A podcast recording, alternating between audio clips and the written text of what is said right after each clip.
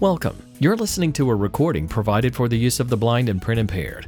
Materials or items read on AIRSLA are the copyright property of the original authors and publishers. No unauthorized use or duplication is permitted.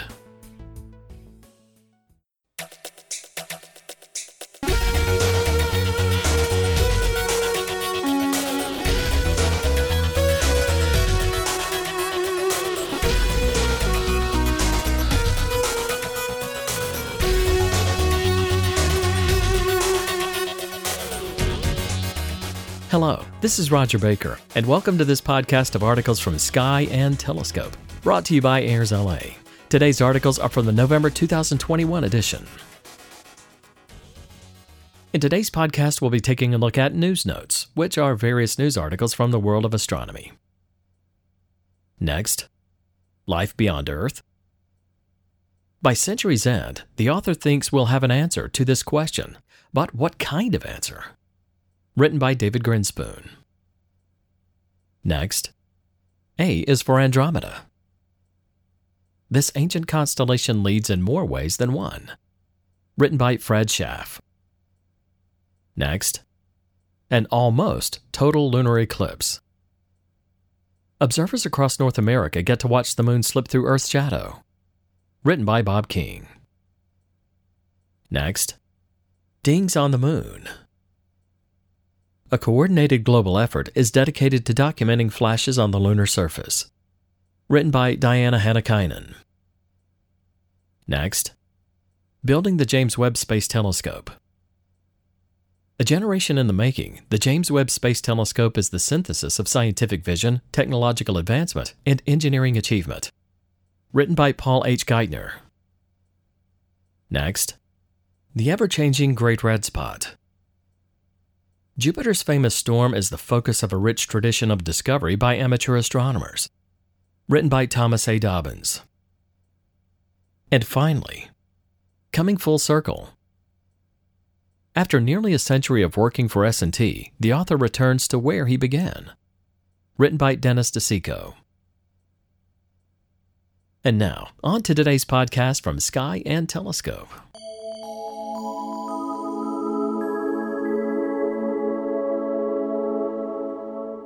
News Notes Mars NASA's InSight reveals first look inside Mars.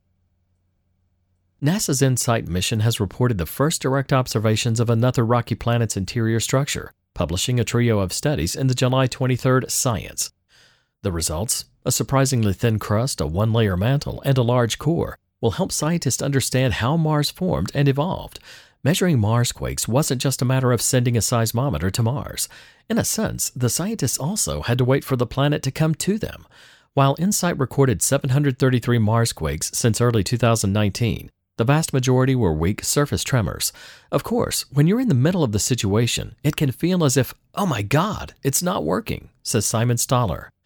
The team waited several months after the seismometer's deployment before a shake occurred deep enough to probe the planet's interior says seismometer co investigator Bridget Knapmeyer Endrun.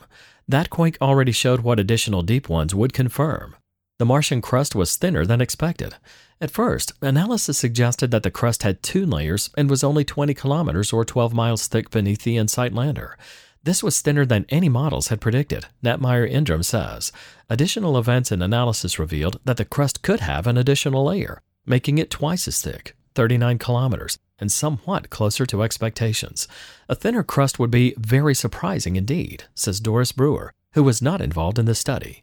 A thin crust would raise many questions about how it was formed and what this means overall for the thermochemical evolution of Mars. InSight data can't distinguish between the two possibilities yet, though Knapmeyer Endrun hopes additional data and analyses will help resolve the ambiguity. Meanwhile, Amir Khan and colleagues found that the mantle of Mars is simple and deep, extending 400 to 600 kilometers down. Compared with Earth's two layer mantle, Mars' single layer version is less insulating, so the core loses heat more quickly. Nevertheless, InSight data confirmed that the core is fully liquid. With the analysis of six Mars quakes coming in at just the right angles toward InSight, Stahler and colleagues found that the core is on the larger end of what previous indirect measurements had suggested. Between 3,580 and 3,740 kilometers across. Its seismic shadow blocks quakes from the active Tharsis rise on the other side of the planet. Such a large core probably contains a high proportion of lighter elements. It also probably doesn't have the solid inner part that Earth's core does. On Earth, the cooling inner core is the power source of the magnetic dynamo. As it crystallizes, it releases heat that churns up the outer core. Without an inner core, the global magnetic field on Mars most likely came from the release of the intense heat of the planet's formation, which is why it only lasted a few hundred million years. NASA recently extended the InSight mission through the end of next year, past the current Martian winter, when Mars quakes are difficult to detect due to high winds. During that time, the scientists expect InSight to double the number of high quality, low frequency quakes that enable them to probe the planet's interior.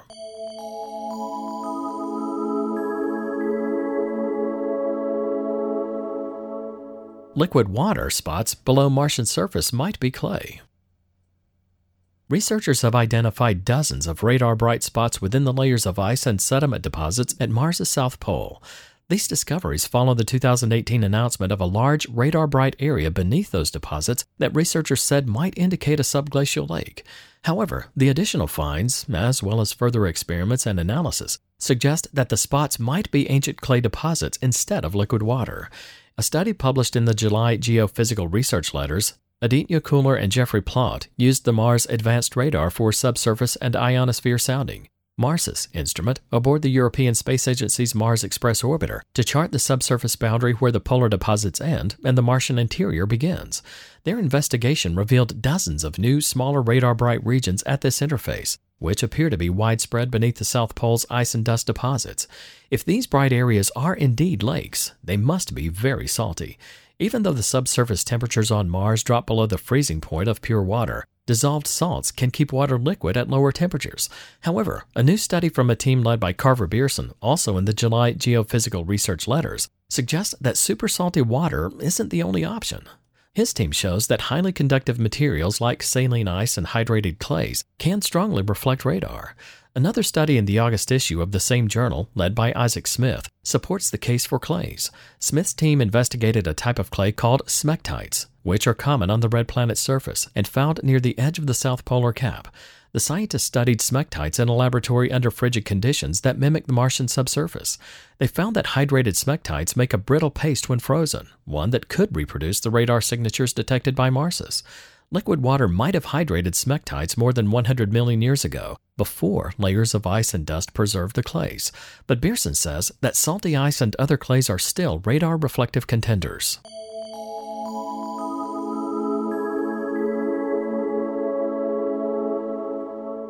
Exoplanets Kepler finds possible outcast Earths. Astronomers have uncovered four candidate Earth mass rogue planets by searching for microlensing events observed with NASA's Kepler satellite. Rogue planets drift aimlessly through space after ejection from their stellar system during the early stages of planet formation. Iain McDonald and colleagues announced the new planet candidates in the August monthly notices of the Royal Astronomical Society. When a star or planet passes in front of a distant star, it acts like a magnifying lens to temporarily brighten the background star, an effect known as microlensing. Rogue planets are best spotted via microlensing because they're too faint to detect directly. However, the smaller the lens, the shorter the microlensing event. Earth mass planets magnify background stars for only a couple of hours, making them difficult to differentiate from stellar flares. A team led by McDonald poured through data from the rejuvenated Kepler mission, dubbed K2, to recover previously detected microlensing events and find new ones too. Four of these new events lasted only a couple hours at most, implying rogue planet masses comparable to Earth's. Previously, astronomers had detected only a handful of such short lived microlensing episodes, making the new events a valuable addition. But Przemek Mróz, a fellow rogue planet hunter, cautions that these planet candidates might not be true drifters. Figuring out whether these objects are indeed free floating or not is trickier, he says. Some of these planets might be orbiting far from their host star, he explains. So the microlensing signature would be nearly identical to that of free floating planets. If outcast Earths are truly typical in our galaxy, future facilities such as the Nancy Grace Roman Space Telescope should easily detect their signals.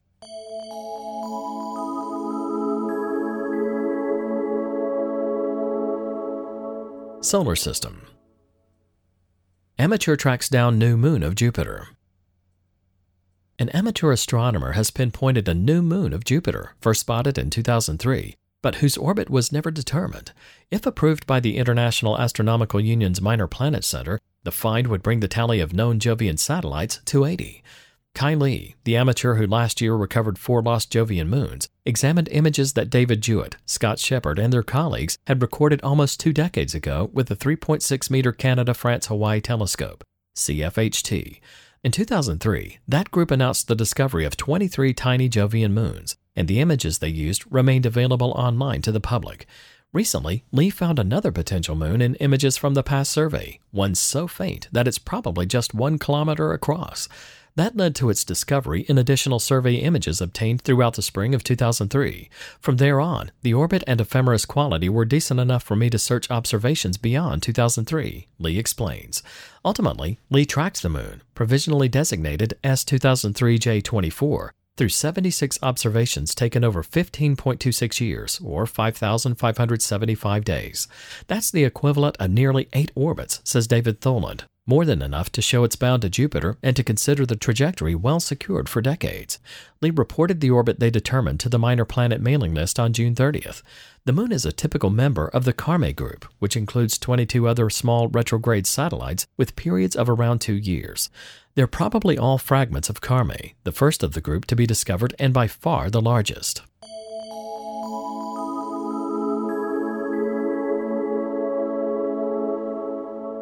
Galaxies Lost and Found, Milky Way size orphan cloud. 10 billion suns worth of hot gas are hanging in space in a fog almost 6 million light years across. Bigger than the Milky Way, this orphan cloud was probably torn long ago from the galaxy it once called home. Astronomers found the cloud by its hydrogen's deep red glow, roughly 310 million light years away, in the Leo cluster Abell 1367. Follow up observations revealed X rays coming from the cloud, making it unique among lonely clouds that astronomers have previously spotted. Chong Ge and colleagues report in the August monthly notices of the Royal Astronomical Society. When a galaxy falls into a cluster, it passes through hot gas that fills the in between space. This material rams into the galaxy's cooler, denser gas, pushing it out. Even bereft of its stellar nurseries, the galaxy will sail on through the cluster with its older stars and dark matter still bound to it. Astronomers have nicknamed gas streaming galaxies jellyfish for their appearance. In this case, though, Ge and colleagues couldn't find an obvious parent galaxy. Based on this and observations of motions within the cloud, the researchers estimate that it's half a billion years old. Yet, the orphaned gas ought to mix with the hotter and sparser surrounding medium, evaporating within 30 million years. The team suggests a weak magnetic field, 6 microgauss, typical of that between stars and the Milky Way, might have helped the cloud survive. The fun thing to me about the orphan is how unusual it is, says Rhys Taylor, who was not involved in the study. Clearly, whatever process formed it can't be all that common, or we'd find such features everywhere. Team leader Ming Sun says the team is obtaining more information about the cloud's cooler gas to help unravel its mysteries.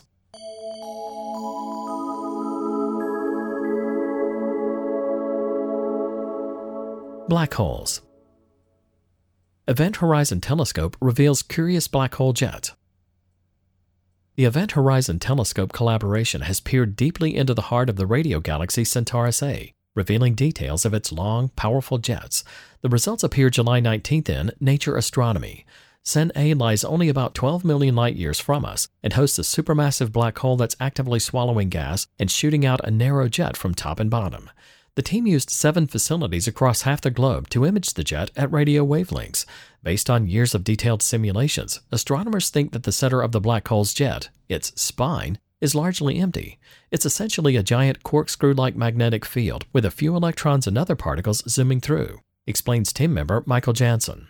An immense number of particles, blown off the black hole's big fluffy gas disk, sheath the spine. Because the jet doesn't point directly at us, the light from its fast moving spine largely misses our line of sight. But the electrons spiraling around in the sheath emit photons at all sorts of angles, so we can see the edges quite well. What should be emphasized is how incredibly rare it is to have images on this scale, so close to the black hole, says Eileen Meyer, who wasn't involved with the study. There are basically four or five, so any new data on this scale is important. Especially interesting, both the team and Meyer point out, is that an edge brightened jet structure also appears in the active galaxy's M87. Markarian 501, and 3C84. These galaxies' black holes all consume gas at fairly low rates, like A's, so there may be something universal going on in such systems.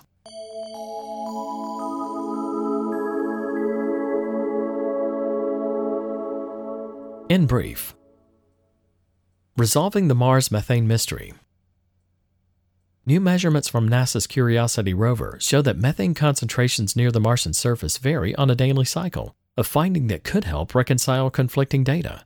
Curiosity first sniffed the gas on June 15, 2013, and has since found background methane levels between 0.2 and 0.7 parts per billion in volume.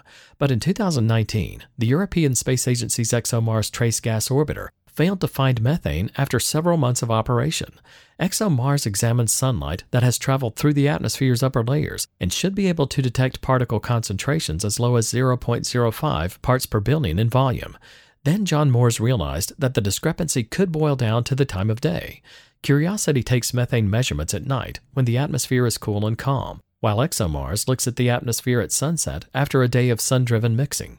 The Curiosity team tested this idea by bracketing a nighttime measurement, which yielded 0.5 parts per billion in volume, with two daytime ones, which didn't pick up any methane at all. The data take a step toward reconciling the Curiosity and ExoMars results, but work remains to understand why methane doesn't build up in the atmosphere over time. Christopher Webster, Moores, and colleagues reported the results in the June Astronomy and Astrophysics.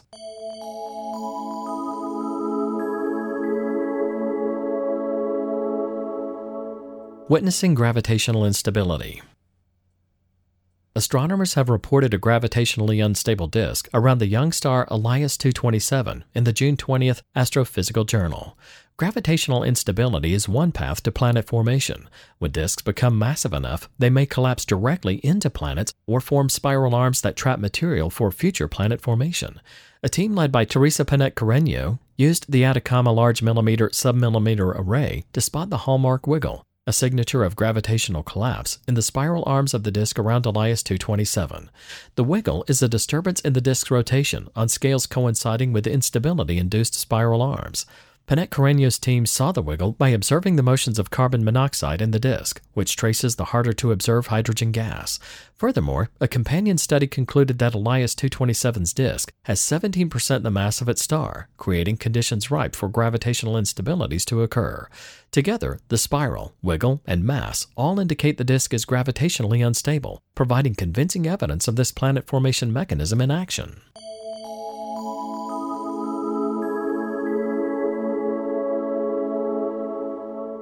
Life beyond Earth? By century's end, the author thinks we'll have an answer to this question, but what kind of answer? Written by David Grinspoon. Over the 80 years in which Sky and Telescope has been informing us about the universe and those who explore it, scientific and popular beliefs about extraterrestrial life have fluctuated between grim and optimistic. Before the space age, many scientists were naively confident about the prospects for life nearby. With only telescopic data to constrain our wishful thinking, it was possible and popular to imagine vegetation forming the seasonal wave of darkening on Mars or soaking up the water we thought was raining down on Venus. In 1962, NASA's Mariner 2 began the work, which continues today, of replacing conjecture with observation. With the first successful spacecraft visit beyond the Earth Moon system, it showed conclusively that the surface of Venus was far too hot for liquid water or organic life. Three years later, Mariner 4 revealed a cratered moonscape on Mars that dampened hopes of finding the red planet awash in green. Since then, we've been through several rounds of raised and then dashed hopes of finding nearby company. Orbiting Mars Mariner 9 spied dried up riverbeds. Carl Sagan and a number of colleagues convinced themselves that Martian soil organisms might be merely awaiting a splash of chicken soup. But their 1976 Viking life experiments came up short. NASA soured on Martian life, but only temporarily. Expectations that life on Mars lies just under the next rock have repeatedly risen and fallen. A discovery, later proven false, of chlorophyll, a hint of possible fossils in a meteorite, and perennial announcements of water and whiffs of methane all have revived hopes, at least for a little while. Meanwhile, in the outer solar system, we've discovered worlds that hold their oceans on the inside. Europa, Enceladus, Titan, and several other moons, even the dwarf planet Pluto, all are possible homes for aqueous life. And don't count out Venus. As I've written, there are reasons to suspect that, despite Mariner 2's reality check on our dreams of an Earth like neighbor, a habitat may yet lurk in the clouds. So, even if, as some of us suspect, Mars is completely dead, multiple places remain in the solar system where life optimists can invest their hopes, if only because we haven't really explored them yet. But I believe that in another 80 years, we'll have the answer to Are we alone? The discovery could come in one of those unexplored corners of our own system, but given the sheer number of exoplanets, the odds seem good that, after we've carefully observed thousands of them, we'll have found unmistakable biosignatures or even technosignatures. By the time the next century arrives, I bet we'll have identified several classes of inhabited worlds and be well on our way to a mature science of comparative astrobiology that can investigate the cosmic distribution of life. But what if we haven't? It's hard to prove a negative. Yet, what if we've plumbed the ice moon's oceans, sifted through the Venusian clouds, and examined scores of high resolution exoplanet spectra and found not a trace of anything swimming or breathing? Then we will be pretty far down the path of concluding that there really is something very peculiar and unique about our planet and its denizens after all. If that's the case, then in some strange sense, the universe is our responsibility. Either way, life is precious. Let's work toward a sustainable presence here on Earth so we can keep exploring and find out how lively our universe is. David Grinspoon wrote his first Cosmic Relief column about how the field of astrobiology is looking up for the January 2009 issue.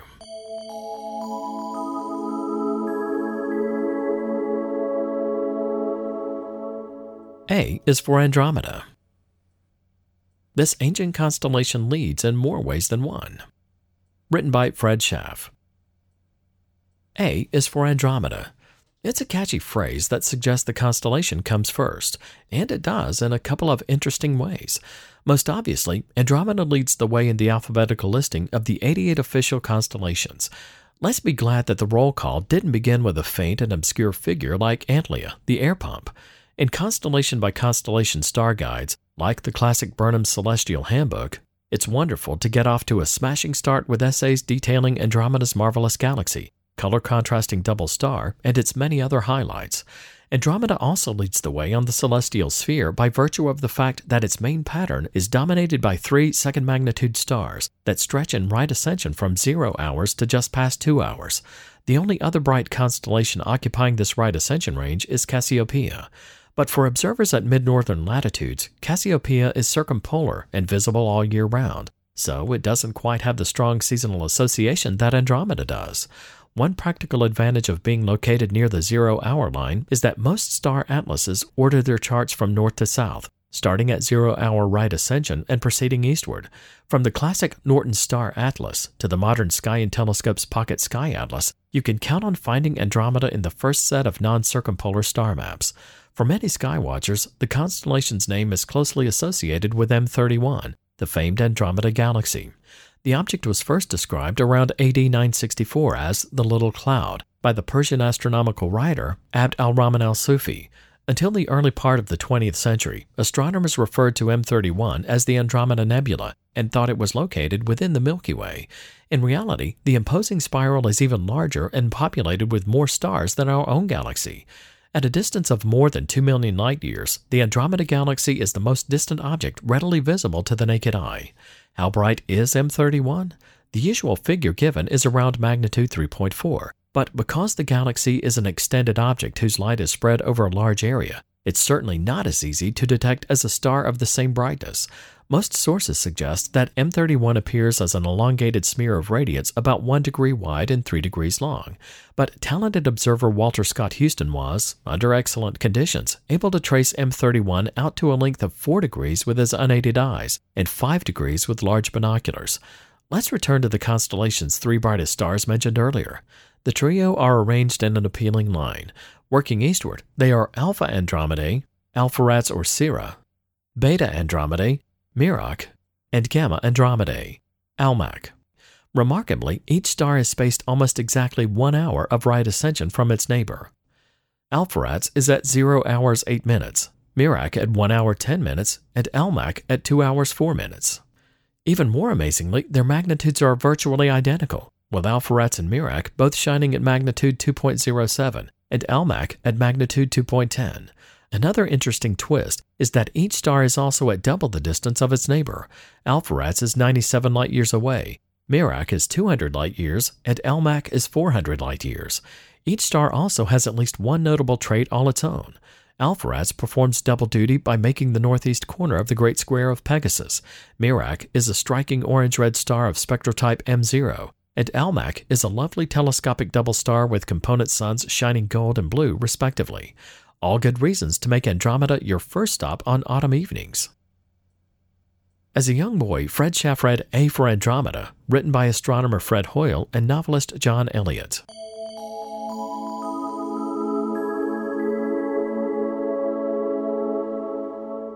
An almost total lunar eclipse. Observers across North America get to watch the moon slip through Earth's shadow. Written by Bob King. Yes, it's November, and yes, the weather's getting colder, but don't put your telescope away just yet. It's going to be a busy month. Topping the list is a very deep partial lunar eclipse on the night of November 18th and 19th, visible across the Americas, Northern Europe, Eastern Asia, Australia, and the Pacific.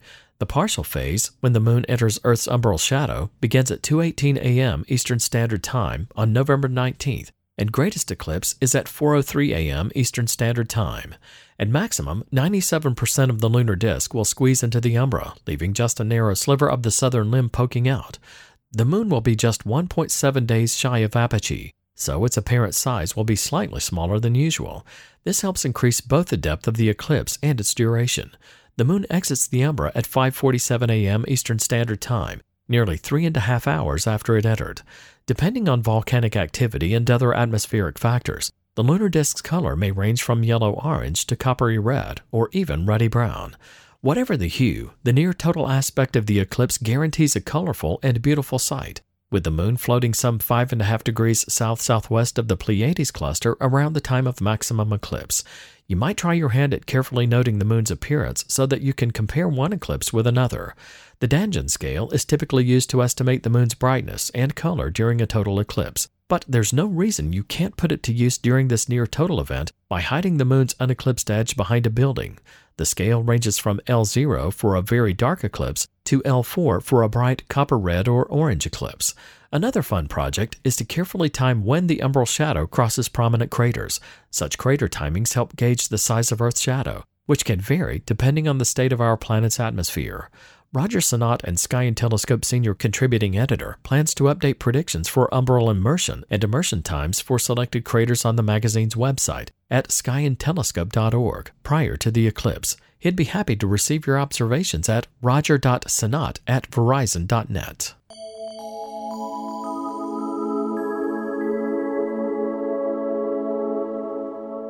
Dings on the Moon a coordinated global effort is dedicated to documenting flashes on the lunar surface. Written by Diana Hannikainen. We've all seen bits of comet dust self immolate as they plow into Earth's atmosphere during meteor showers. But did you know that bits of dust ping the moon as well? Meteoroids, to give them their official name, that hit the moon have no medium in which to burn up, and instead slam full throttle into the lunar surface. In doing so, they carve out a small crater while emitting a very brief flash of light. In November 1999, David Dunham anticipated a particularly active Leonid meteor shower. He coordinated a network of observers armed with scopes and video cameras and instructed them to point at the moon. Dunham himself observed at fellow astronomer George Varro's home in rural Maryland. Over in Texas, Brian Cudnik, sans recording equipment, participated by viewing through a 14 inch scope. During one of his stints at the eyepiece, he noticed a very brief orange yellow point like flash near the earthlit limb of the moon. Cudnik relayed this information to Dunham, who then carefully played back his tape. And there it was, an unmistakable pinpoint of light at the location, and within one second of the time Cudnik reported. Reports of lunar transient phenomena, as all manner of fleeting visual to dos on the moon are collectively known, go back centuries, but skepticism as to their existence prevailed, until that fateful night in November 1999. This event spurred people to review their own tapes, Cudnik said, and an additional five impact events were confirmed soon thereafter. And voila, a new field of science flickered into being.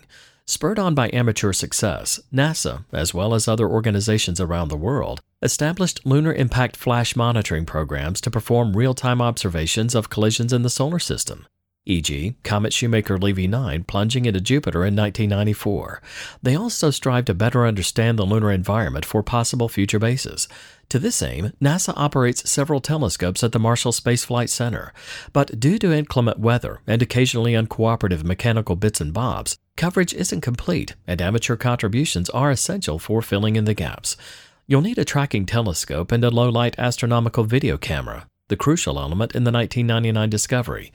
Use a scope with a field of view that can cover as much of the moon's night side as possible, while at the same time limiting glare from the day side, recommends the British Astronomical Association's Tony Cook.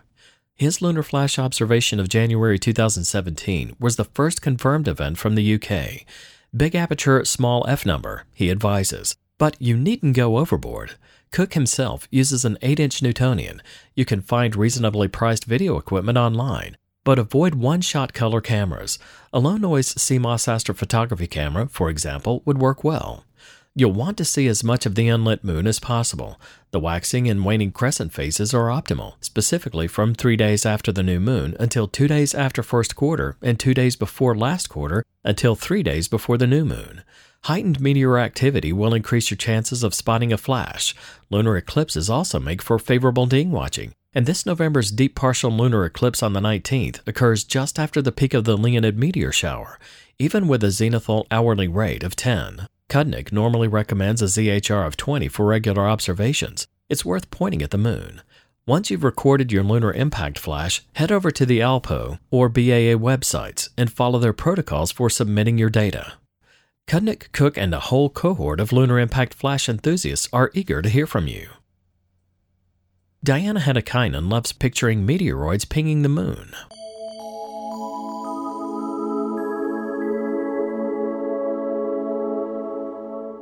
Before we go on, you're listening to a recording provided for the use of the blind and print impaired. Materials or items read on AIRSLA are the copyright property of the original authors and publishers. No unauthorized use or duplication is permitted. Building the James Webb Space Telescope. A generation in the making, the James Webb Space Telescope is the synthesis of scientific vision, technological advancement, and engineering achievement. Written by Paul H. Geithner. Telescopes are powerful tools of exploration, enabling humans to probe far beyond where we can go ourselves or with robots. And arguably, no instrument better embodies the advances spurred by our cosmic curiosity thus far than the James Webb Space Telescope. Scheduled to be ready for launch by October 31st, when this article went to press, Webb is the long awaited scientific successor to the Hubble Space Telescope and promises to be the world's premier space science observatory. Even before the Hubble Space Telescope launched in 1990, scientists were considering what machine ought to follow it. Hubble sees primarily ultraviolet and visible light, with some capability to observe at the shortest near infrared wavelengths. Scientists understood even then that, as mighty as Hubble would be, its 2.4 meter primary mirror and suite of instruments likely lacked the capability to explore the era when the first luminous objects formed. That era, called the Cosmic Dark Ages, occurred in between the condensation of the primordial plasma into neutral hydrogen and helium, roughly 400,000 years after the Big Bang, and the ionization of those atoms by the first objects to emit visible and ultraviolet light, a few hundred million years later. This is the time when the lights turned on in the universe. But what exactly happened then? What were the first stars like, and how did they form in an environment so different from the one we think contemporary star formation requires? How did galaxies, which are the universe's large collections of ordinary matter and unseeable dark matter, assemble and evolve? How and when did the supermassive black holes that we observe at the hearts of most galaxies form? What came first, stars, black holes, galaxies, or something else? Hubble can't answer these questions. Instead, to observe the end of the cosmic dark ages, we need a telescope exquisitely sensitive to infrared light. This is because the universe has been expanding since the Big Bang 13.8 billion years ago, which means that everything is moving away from everything else. The farther away something is, the faster it is receding. Light travels at a finite speed, so this expansion stretches light's wavelengths as the photons travel toward us. such that the farther away an object is, the redder it appears. The very first luminous objects to form after the Big Bang, whatever they were, are so distant that the ultraviolet and visible light they emitted more than 13 billion years ago reaches us today redshifted into the infrared spectrum.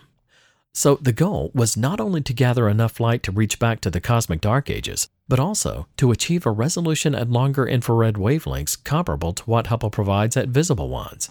To do this, Webb needed a primary mirror of at least 6 to 7 meters, about 20 feet in diameter, and preferably a symmetrical one to reduce unnecessary image distortion.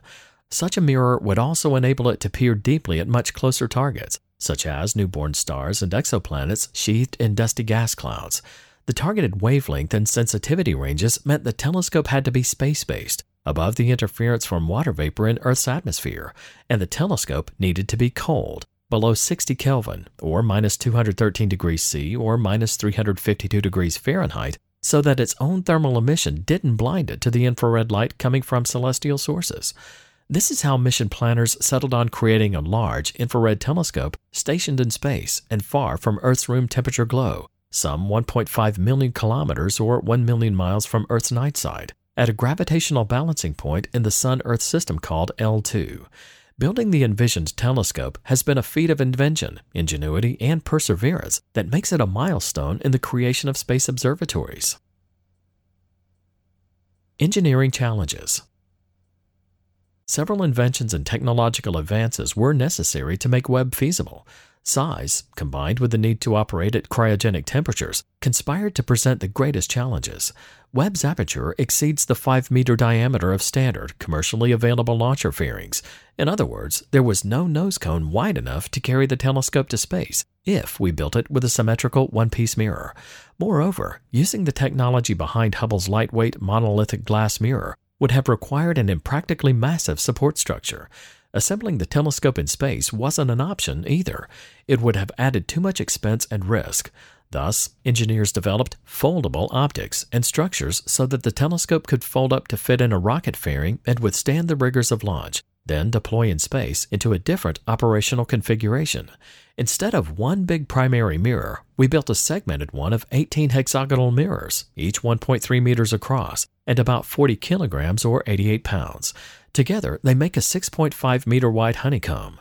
Nor is unfolding the only transformation the telescope will undergo once in space.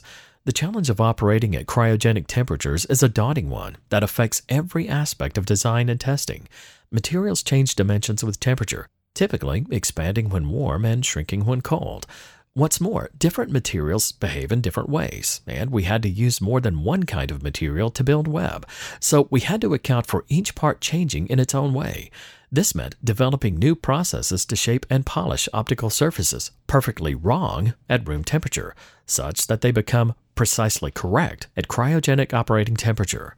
The surfaces also had to attain that shape predictably over and over again through repeated testing, and finally once launched and cooled down. Beryllium became the mirror material of choice.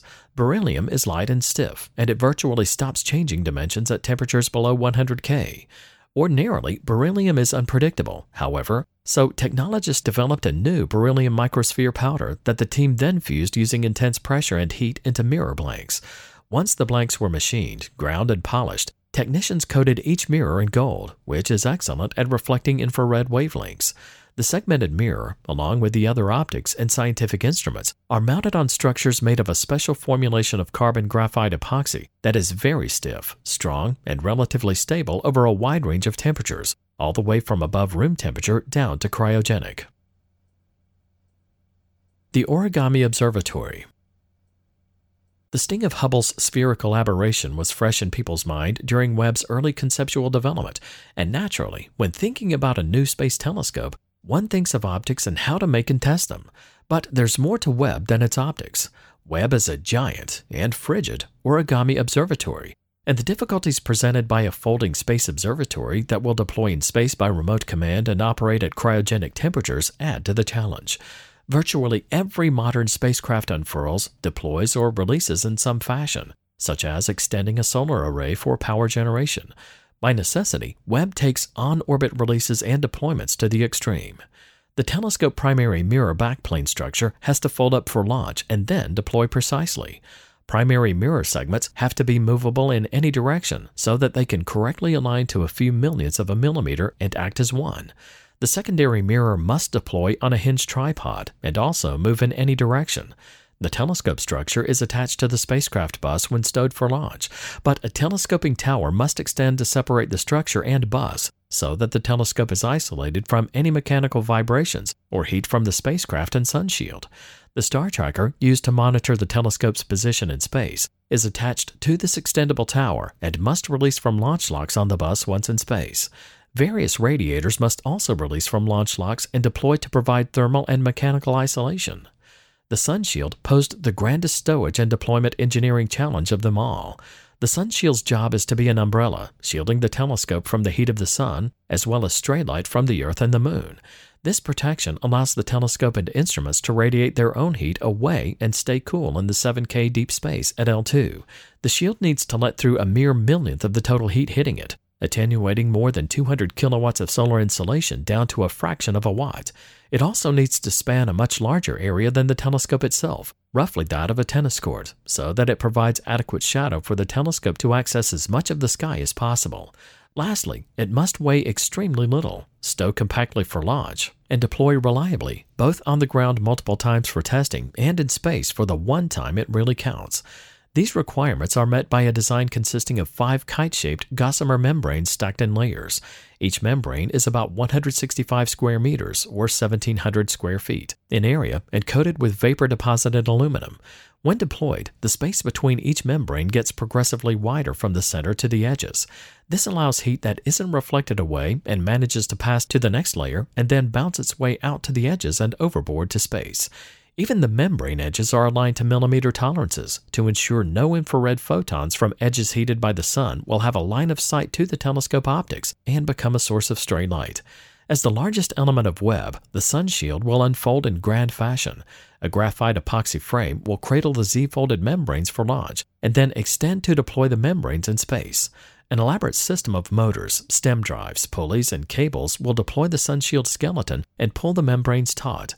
Because membranes and cables are non rigid floppy things, hundreds of simple, ingenious straps and elastic clips must restrain them as they're deployed in the weightlessness of space to preclude snagging and entanglement. In all, deployment of flight hardware involves 178 non explosive release devices, more than 40 major deployments of 30 different types, 155 motors, and more than 600 pulley assemblies, and nearly 100 cables totaling about one quarter mile in length beyond state of the art. Then there are the advances spurred by Webb's instruments. To accomplish the science goals, infrared detectors had to become better than what existed when we began planning. Engineers had to adapt electronics so that the combination of any noise from the detectors with heat from the mirror itself would be less than the signal from the zodiacal light, the background glow from the diffuse dust in the inner solar system. This is where the 60K requirement comes from. But to observe mid infrared wavelengths takes even more extreme measures. The mid infrared instrument's detectors have to be colder than 7K to operate, which they won't achieve by simply sitting out in space at L2. Instead, Webb needs its own cryocooler, which required more development. From the invention of a new slit mask for the main spectrometer to advances in cryogenic testing, many technologies had to lurch forward to make Webb possible. Of course, we had to leap over various engineering hurdles throughout the long development, but tackling challenges is part of what makes this work rewarding. Then there are the international hurdles. Science is a worldwide community, and contributors the world over wanted in on the mission from the beginning. The European and Canadian space agencies are both providing instruments and operations support, and the European Space Agency, ESA, is also handling the launch. But there are laws regulating the sharing of information, even with friendly allies. Finding ways to collaborate with our partners and their contractors added a degree of difficulty to this process, but the return in scientific capability has been worth it. Proving it works. A major difference from some other spacecraft is that the entire Webb Observatory cannot be tested faithfully as one fully assembled unit before launch. It's simply too big and complex. That may be nerve wracking to readers who remember the blurred images Hubble returned when it first looked at the cosmos. To be clear, we've tested Webb's optical system in one piece end to end. What's impractical is creating on the ground the environment that Webb will unfurl in. We can't easily emulate weightlessness and perform deployments while in a vacuum chamber, nor is it feasible to replicate Webb's thermal condition with intense sunlight heating one side and extreme cold chilling the other, and simultaneously run end to end optical tests on the complete, deployed observatory in the vacuum. This led engineers to test the observatory in halves the telescope and instruments as one unit, and the combined spacecraft bus and sunshield as the other. Each was shaken and blasted with sound and subsequently tested for performance in temperature controlled vacuum chambers. Then, once put together, the observatory was shaken some more to verify workmanship of the final assembly. We learned a crucial lesson from the Hubble spherical aberration experience. Don't rely on the same tools used to make the optics when you test them. This meant we had to build different devices to verify, cross check, and optically test the entire telescope and instrument assembly end to end. The testing required a vacuum chamber capable of cooling the entire telescope and instrument assembly to about 40 K suppressing background mechanical vibrations, and housing sophisticated testing equipment. A relic of the Apollo era, the enormous Chamber A at NASA's Johnson Space Center was refurbished and upgraded into the world's finest large cryo vacuum optical test facility for the work. This chamber is about nine stories tall, taller than the Lincoln Memorial Building, so large that the air inside it weighs 12 tons before all but 2 grams gets pumped out for testing. Engineers placed the deployed flight hardware on a truss structure platform and rolled it into the bottom of the chamber on rails, then connected it to long steel rods suspended from the ceiling. Using a combination of mirrors, cameras, and other carefully tested instruments positioned inside the chamber, we successfully aligned all 18 segments to act as one. We also verified the primary mirror's shape and tested everything from the secondary mirror's positioning to the ability of the telescope to acquire and track targets. Years of careful planning meant that even when Hurricane Harvey hit right in the middle of this 100 day long cryo vacuum test in 2017, we completed it without interruption. Meanwhile, to prove that the observatory could properly manage heat, not only from the sun, but also from its own electronics, we had to combine results from multiple tests.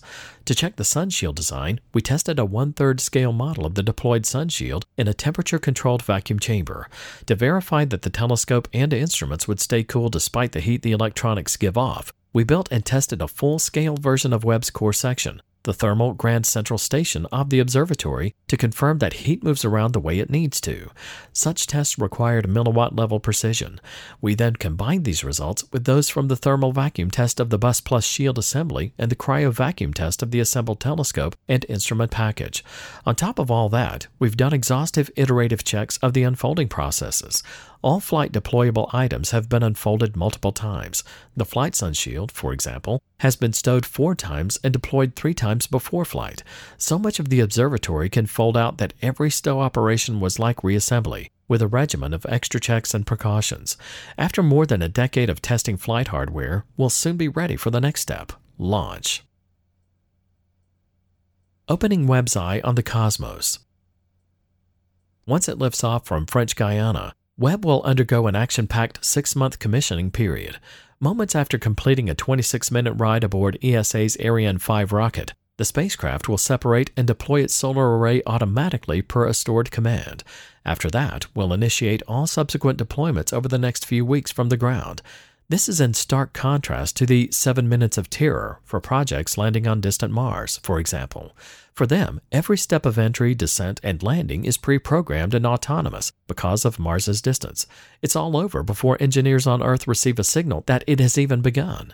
Webb, however, will be mere light seconds away, so we will be able to control deployments carefully. Webb will take one month to fly to L2, slowly unfolding as it goes. Sunshield deployment starts at day 2.7 and will finish a few days later. Once the shield starts to deploy, the telescope and instruments will enter shade and cool rapidly. Over the ensuing weeks, the mission team will closely monitor the observatory's cooldown, managing it with heaters to prevent escaping moisture from freezing onto sensitive surfaces.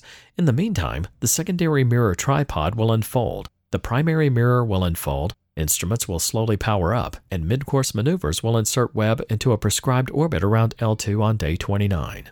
Once the observatory has cooled to the necessary low, stable temperature, It'll take several months to align the optics and calibrate the scientific instruments. Assuming commissioning goes as planned, scientific operations will commence about six months after launch. Webb's mission lifetime is designed to be at least five years, but the observatory could last more than a decade, depending on how much fuel we use to achieve and maintain orbit around L2, and how quickly the telescope's components degrade in space. Flagship missions like Webb are generational, they take a long time because they're difficult, and they're expensive because they take a long time. Webb has built on both the legacy and the lessons of missions before it, such as the Hubble and Spitzer space telescopes. It will in turn provide the foundation upon which future large astronomical space observatories may one day be developed. Webb is a marvelous machine. It is a remarkable engineering achievement full of scientific potential and promise. It has been built to explore the frontiers of cosmology and astronomy, from observing the end of the cosmic dark ages to sniffing the atmospheres of exoplanets around nearby stars, to perhaps detecting the chemistry that makes life as we know it possible. But its greatest discoveries will likely be answers to questions that we have yet to ask or imagine. Deputy Project Manager Paul H. Geithner has held several jobs on Webb since 1997 after coming to NASA in 1991 to help fix and upgrade Hubble. On the side, Paul rebuilds cars and houses and is borderline obsessed with golf.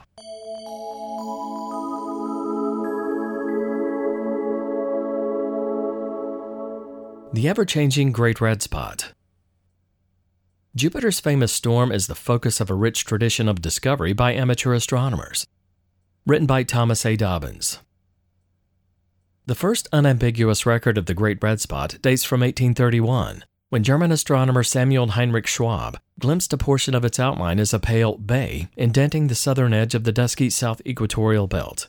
This muted appearance attracted scant attention until 1878, when the feature suddenly took the form of a vivid brick red ellipse measuring 40,000 kilometers long by 12,000 kilometers wide, or 25,000 by 7,500 miles. It dominated the face of the planet until 1882, when it abruptly faded. Although it has slowly but steadily diminished in size and its ruddy color has waxed and waned many times during the past 140 years, the Great Red Spot remains Jupiter's most iconic feature and the subject of intensive study. Two exceptionally talented amateur astronomers spearheaded efforts to understand its nature and evolution. The first was Percival Braybrook Molesworth, an officer in the British Army's Corps of Royal Engineers, posted to the harbor city of Trincomalee in the colony of Ceylon, known today as Sri Lanka. While there, he installed a superb 12.5 inch Newtonian reflector made by one of the era's most foremost telescope makers, George Calver, on the front lawn of his bungalow on a high bluff overlooking the Indian Ocean. From the site's latitude of only 8.6 degrees north, the planets ride high in the sky, and the laminar coastal airflow frequently results in superb seeing conditions. Molesworth soon emerged as the leading Jupiter observer of the era. He employed a powerful technique recently devised by another British amateur, Arthur Stanley Williams. Williams recorded the precise times that well defined features in Jupiter's turbulent and seemingly chaotic atmosphere passed through the central meridian, an imaginary line running from pole to pole, bisecting the planet's disk. By referring to an ephemeris, he determined the longitude of features from their central meridian transit lines. Equipped with an accurate timepiece, a practiced eye can achieve an accuracy of one or two minutes, corresponding to about one degrees of Jovian longitude. Williams discerned the presence of nine discrete persistent currents at various latitudes on Jupiter, all running parallel to the equator. Possessing keen eyesight and seemingly boundless energy, Molesworth recorded a whopping 6,758 central meridian transit timings during the 1900 apparition alone. Not only did he accumulate this vast amount of observational data in neat ledgers, supplemented by beautifully tinted watercolor renderings of the planet, but he also performed the tedious manual calculations required to make sense of it. By 1901, he was able to identify all the principal currents that control large scale circulations in the Jovian atmosphere.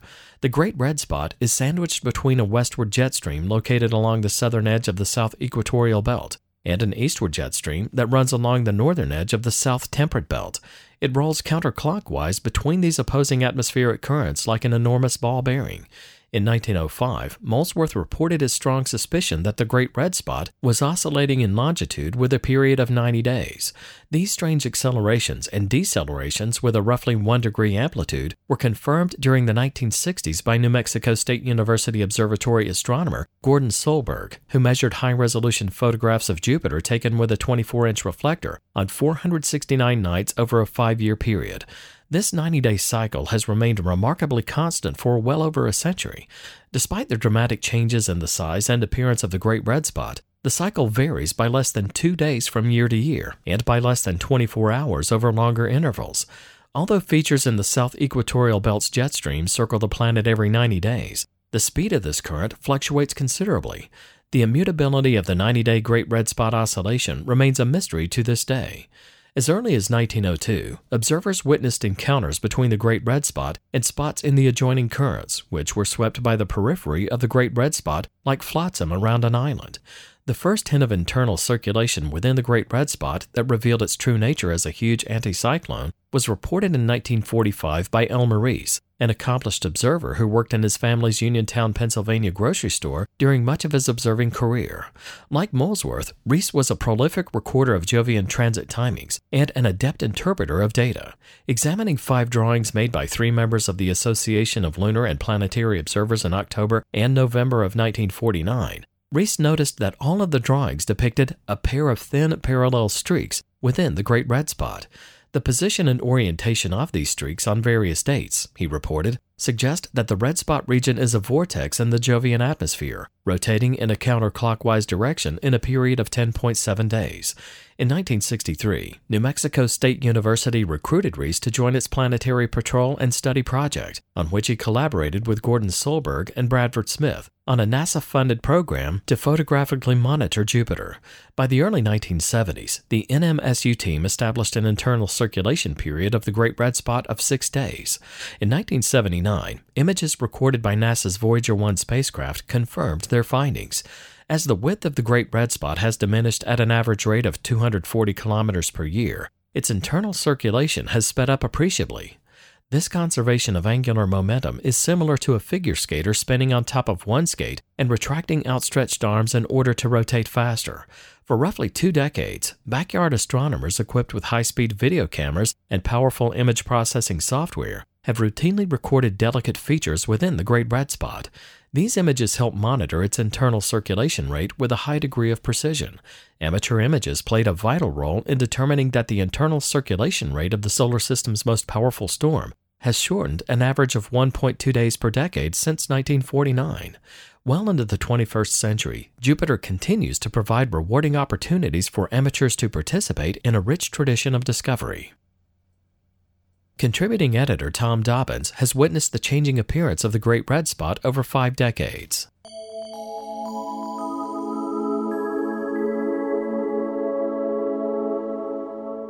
Coming full circle. After nearly half a century of working for S&T, the author returns to where he began. Written by Dennis di Cicco. Some years ago, on my daily walk to lunch, I paused at a construction site near the Sky and Telescope offices. A gruff looking foreman approached me and questioned my interest. Just neighborhood curiosity, I said. I'm a magazine editor and have worked in the building a couple doors down for 35 years. Tipping his head incredulously, he grunted, Huh, 35 years? Sounds more like a prison sentence than a job.